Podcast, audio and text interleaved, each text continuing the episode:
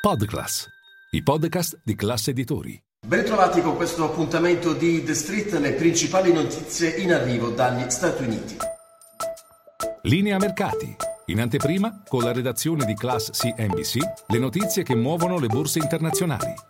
Allora, partiamo con eh, la borsa americana. Wall Street chiude in rialzo questa prima seduta della settimana, in particolare il Nasdaq, il comparto tecnologico che torna a vedere i 12.000 punti. Bene, Wall Street il giorno prima il dato sull'inflazione americana. Domani uscirà questo dato che è uno dei principali indicatori macroeconomici, uno dei dati a cui guarda con maggiore interesse chiaramente la Federal Reserve, la banca centrale americana, vista in calo poco sopra il 6%. Sul mercato delle commodities da sottolineare oggi un rialzo del eh, petrolio, il prezzo del petrolio con il WTI, il greggio americano che è tornato anche sopra gli 80 dollari al eh, barile. Sul fronte geopolitico le tensioni in primo piano tra Washington e eh, Pechino, tensioni che arrivano ad alta quota, colpi di palloni spia. Oggi il portavoce del Consiglio per la sicurezza nazionale americana, John Kirby, ha detto che i, mh, i palloni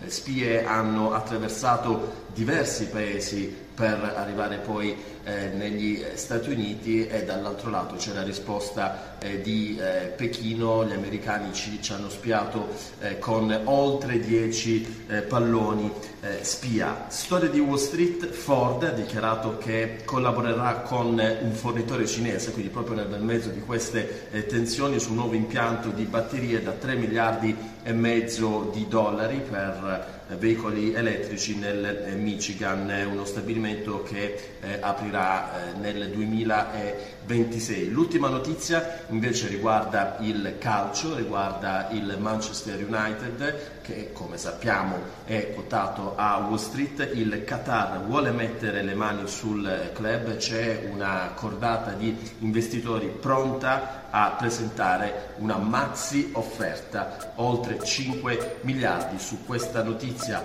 che già circola da diversi giorni, il titolo si sta muovendo con dei balzi al rialzo.